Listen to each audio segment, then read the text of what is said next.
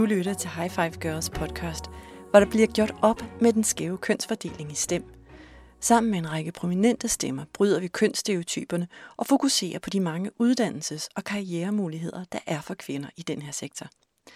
Mit navn er Charlotte Kolby, og i denne episode taler vi med... My name is Dr. Stephanie Hare, and I am an independent researcher and broadcaster and author of a book that was published last year called Technology is Not Neutral, A Short Guide to Technology Ethics.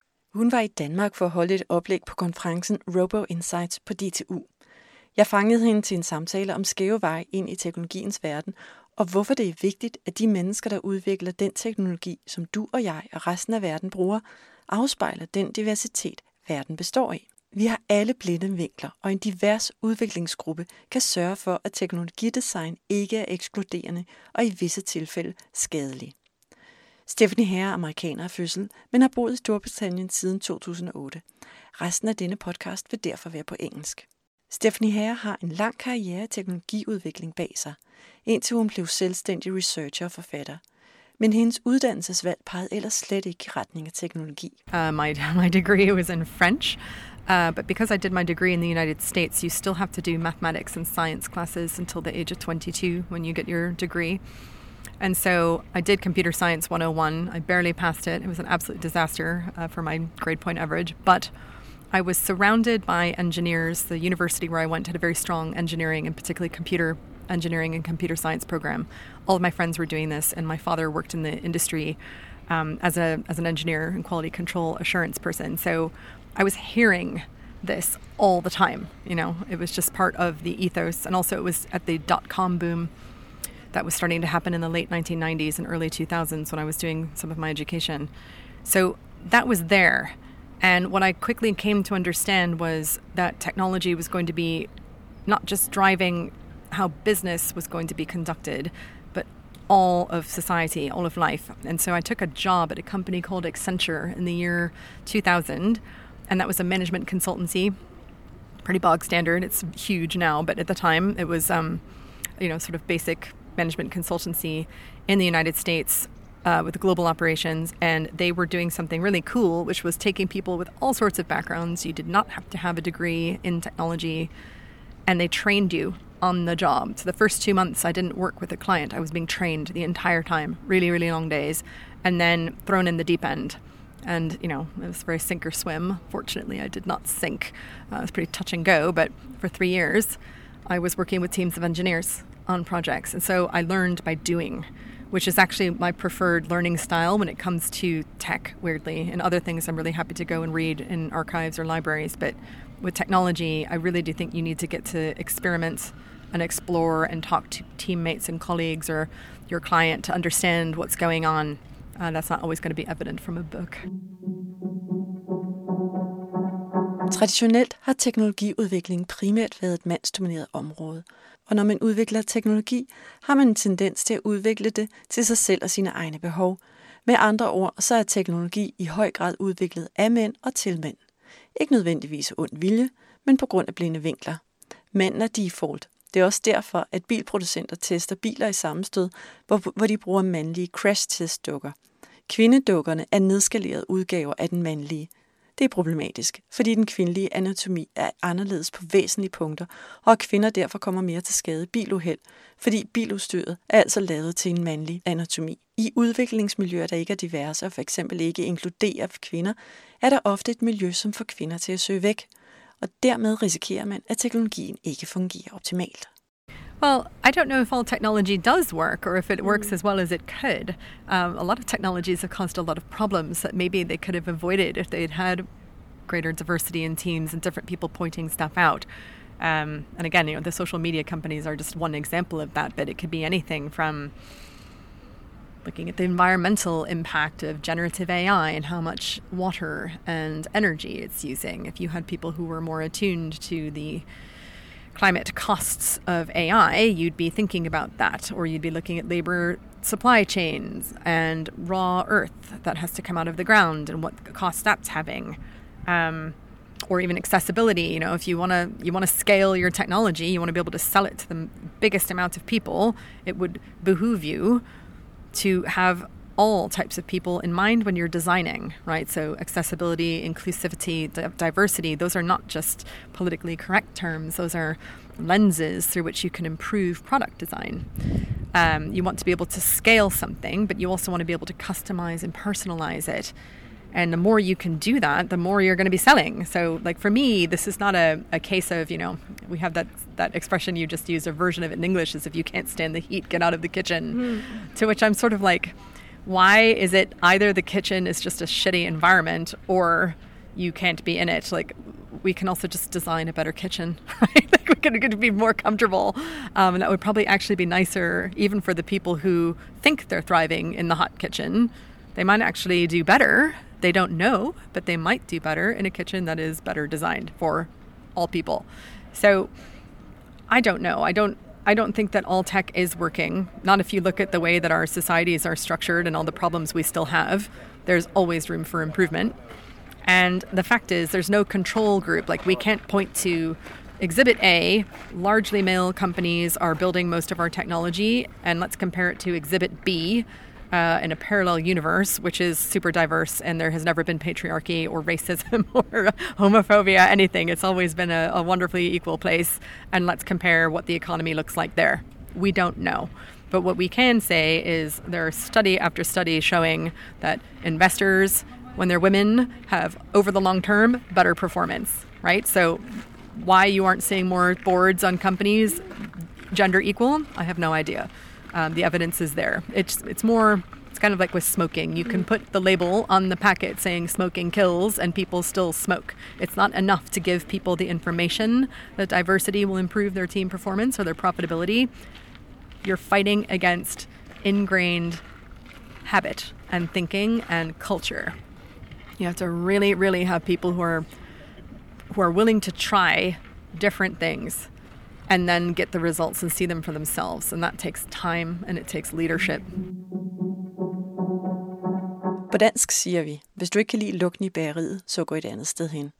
På engelsk er der en lignende talemåde. Hvis du ikke kan tåle varme i køkkenet, så gå ud. Det er den besked, mange kvinder har fået, hvis de har ønsket at ændre noget på en mandsdomineret arbejdsplads.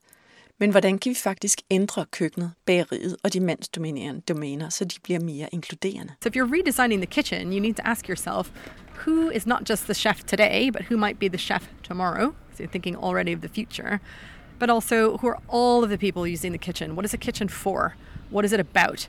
What are the environmental considerations, the energy considerations? Um, who are our clients and customers? How would we want them involved? So maybe a more grassroots, democratically designed process, something more sustainable and future oriented, is the way forward. But is that profitable? well, I mean, you tell me, it costs a lot of money to hire people and then lose them, right? So I've been in companies where that's the model. The model is they expect to have churn within the organization of losing, let's say, 85% of people over the course of three years. So they go through all of that trouble of hiring them, keep them, and get what, 24 to 36 months value out of them, and then off they go. And by the way, when somebody's left, they've usually been thinking about leaving that job for six to 12 months. so you're, you know, even when it looks like you've had them for 24 to 36 months, you really haven't uh, because they were already looking elsewhere because that's the whole point. If they were happy, they wouldn't be going. So there's a cost to that. It also means you therefore have to keep a very um, expensive human resources team to keep constantly running this circus of hiring and losing people over and over again. So I guess it just becomes this question of what is a business for or what is an organization for? If you are looking to grow and retain talent, institutional knowledge, um, in things like cybersecurity, it isn't just about attracting people, it's about retaining them. How do you keep them? Because the more that somebody starts to know something, they're becoming more valuable. They're so difficult to replace, right? It's really difficult um, to get somebody like that back in a, in a talent shortage situation. So I guess it will depend it will depend on the sector, but in technology, as I say, with cyber and AI, no one can afford to be alienating talent. No one. And they will admit this if they're honest. It will be more profitable for them to look at what they're doing wrong if they are struggling to attract and retain top people. And if they're not getting that diversity, that's, to be honest, on them because there are plenty of organizations that are now. Can you name some of the organizations? Yeah. I mean, I would list, for instance, uh, GCHQ in the United Kingdom, it's the Signals Intelligence Agency, is probably a real case study. I'm surprised that Harvard Business Review hasn't done it. If they haven't already, they should. They are very active, not just in inviting and actively going out and seeking and cultivating female talent, starting from young girls at the age of 12 through high school and university, and even mid career women. They're helping to do a, a, pivot, a career change, completely retrain. Um, they also are very good on making themselves a very friendly workplace to parents, job, job share schemes. Um, LGBTQIA plus community and big on neurodiversity. They're one of the leaders in that in the UK of saying like we recognize different types of brains approach problem solving differently and if you're working in signals intelligence, you have to have that diversity of thinking. They have been very public in showing that the studies they've done have shown that their their diverse teams perform better at protecting the country than monocultural teams. So if it's good enough for GCHQ, probably good enough for most businesses um, in terms of that kind of thinking. So, I mean, that's just one example. Everybody else, I think, is paying a lot of lip service to it, but it's pretty exciting when you see an organization that's starting to get it right. You came with a background from studying French and, and history. Mm. How was how was your introduction to the world of technology? Painful. I mean, I was not. Um, naturally suited to this. And I, I certainly struggled with the stereotypes and the fact that most of the people in my classes or in my companies where I was working were, you know, they tended to be guys who were really interested in sci fi. Uh, books and films, which was not necessarily my orientation in terms of literature and, and film at all.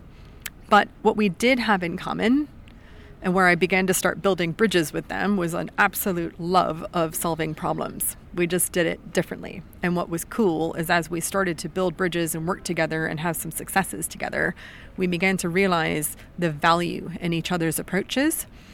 And so they've taught me a huge, huge amount from you know their their planet, if you will. And I hope that by this point I've I've been able to show some interesting things from mine. And we tend to work well together. But at the beginning, I really felt like a fish out of water. And I still, you know, I will still walk into an environment and think, what the heck am I doing in this room uh, with these people? And then what you realize is it's not actually about the people or where everybody's from or what t shirts they're wearing or suits or, or whatever. It's about are you all sharing the same goal, which is to tackle this problem or tackle this opportunity? And the answer usually is yes. And then it's about goodwill and professionalism you have that, the rest of it tends to sort itself out. You mentioned in your presentation that for you, when you when you started out coding, mm. you realized it was just another language. Yeah. Can you can you dwell yeah. a bit on that? Yeah, I mean, I think sometimes people will make coding out to sound like it is magic um, or impossible unless you are some sort of maths savant which I'm sure if you're a savant in mathematics, that certainly helps, but it's definitely not a requirement. I studied foreign languages um, in high school and at university and still to this day that's like still part of my training to keep my brain nimble and fresh and challenged. What i learned through coding was i had to learn several coding languages. I felt that learning a coding language to talk to a machine was not all that different to learning french or german fundamentally different languages in many ways. Um, Arabic, different again, totally different alphabet, and you're reading you know, right to left versus left to right.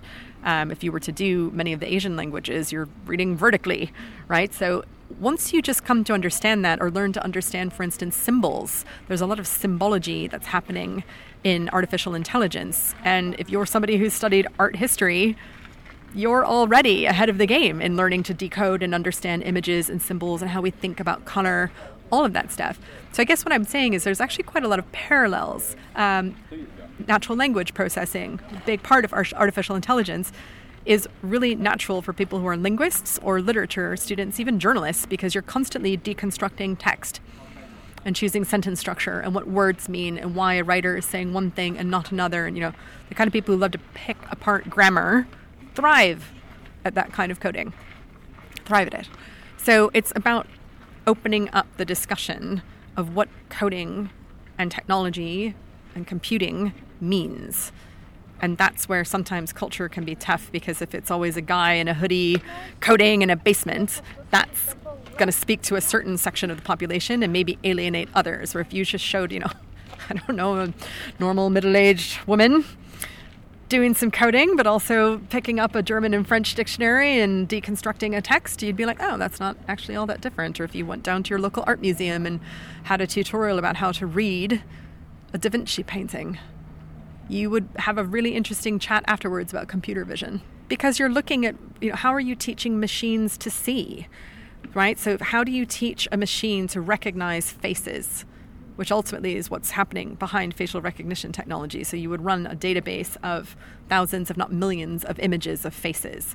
And eventually, you know, I have brown hair and brown eyes. You have blonde hair and blue eyes. So you're teaching it to recognize eye color, hair difference, skin color. But now imagine that you and I have the same hair color, the same eye color. Like, how does it know the difference between you, me, and my sister, all of whom look the same? Now it's looking for different stuff. So it's going to be looking at the geometry of our facial structure, the relationship between our eyes, eyebrow, you know, hairline, nose, all of that. So that even if, for instance, during COVID, when you had to wear a mask, you could still identify somebody based on the pattern of their eye and eyebrow and forehead. Mm-hmm.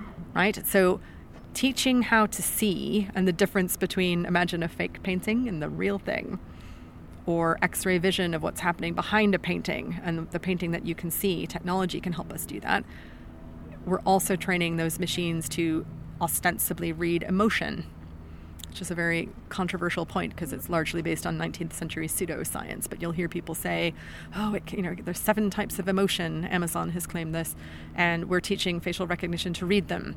Well, that's not true. As anyone knows, I could be sitting here looking at you right now and smile at you, and you know the difference between a fake smile and a real smile, mm. right? And it's not just me crinkling my eyes to make it look like I'm being sincere, let you know, because we have context. The question is, can you teach a machine context? So, looking at art and image and cinema and photographs, which is what you'd be doing if you were an art student, is not actually all that different. So, to sum up, we have to, instead of approaching this idea about getting girls into mm. technology and STEM, we have to ask ourselves why do they fall out of love? Because they're born scientists, they're born curious, and at some point they lose that.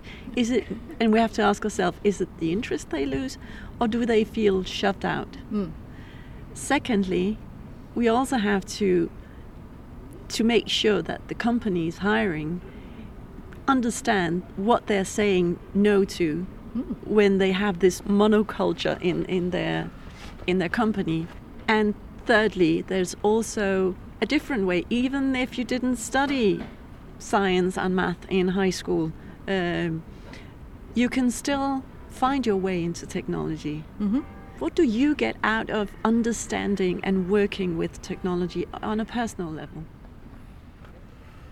I like solving problems a lot. I, it actually weirdly relaxes me, uh, particularly the solving part. Although sometimes the the moments of frustration are also weirdly rewarding too, because then you're learning. And I feel like every time you solve something in a new way, you've just learned something new about the world and about how your own brain works, and you can draw on that later. So I love that. Um, I also think it's just part of being human. I think humans are natural technologists, natural innovators, natural tool builders and makers. And the point that you were just raising about what it's like for little kids, I think all little kids are like this, and then some of them get turned off uh, through our socializing and through our education system. So we have to ask why why are we turning some kids off to subjects? There's something about there are many paths into technology. You don't have to just do one way. And you can also, you know, you can be learning your whole life. Like nobody said you had to stop learning when you finish high school or finish university if you're lucky to go to uni. Um, you can take classes and read and take all sorts of courses and get taught by your colleagues and friends at any time in your life. So if you get into technology later or if it intrigues you later, you can go for that. And there's actually a ton of money and programs out there to support you if that is your interest. I mean, High Five Girls is one um, fabulous organization that's helping younger girls. There's also things like Code First Girls in the UK, which are operating now in several countries that don't just offer free technology training for girls, it's also for women, including mid career women. Um, all free, and you would do them, and then you would walk into a job. That's pretty amazing. So that's there. But this question of, you know, ultimately going back to we have to stop turning people off. makes us go to the bigger question of what does it mean to have an education in the 21st century? Because a lot of the ways we teach, I think, are very much based on 19th century models, um, chalk and chalkboard or pen and paper. And as a big fan of pen and paper, I'm not saying we throw these things out, but I am saying I think we need to really think about what are the skills and building blocks of fundamental knowledge that we want all children to have, and how do we talent spot early? How do we expose kids as early and often as possible? to things that might capture their imagination and give them a chance to, to discover their strengths. You know, so that's to me, that's the joy of helping to raise kids is that's what you're getting to do is put stuff in front of them and see what they like. And if they like it, you know, go hard on that. Vi skal altså ifølge Stephanie Herre forhindre, at piger og unge kvinder mister interessen for teknologi. Vi skal introducere dem for det, og lade dem opdage, at de kan, og at det er sjovt. Det lyder lidt bekendt. Er der nogen organisationer, der gør det? Nå ja, det er rigtigt. Det er jo lige præcis, hvad High Five Girls gør. Så hvis du er blevet nysgerrig på High Five Girls, så besøg vores hjemmeside highfemtalgirls.dk. Det er også her, du kan læse mere om vores High Five Girls Camps. Dem er der adskillige af, så der er sikkert en i nærheden af, hvor du bor. Hvis du vil vide mere om for eksempel den manglende forskel på mænd- og kvindehjerner, hvorfor kvinder er blevet skrevet ud af historien, og om hvad forskning fortæller os om gymnasiespigers til- og fravalg af stemfagene, så dyk ned i arkivet og lyt til de tidligere High Five Girls podcasts. Mit navn er Charlotte Kolby, og jeg var din vært i denne udgave af High Five Girls podcasten. Og min gæst var Stephanie Herre, der har skrevet bogen Technology is not neutral.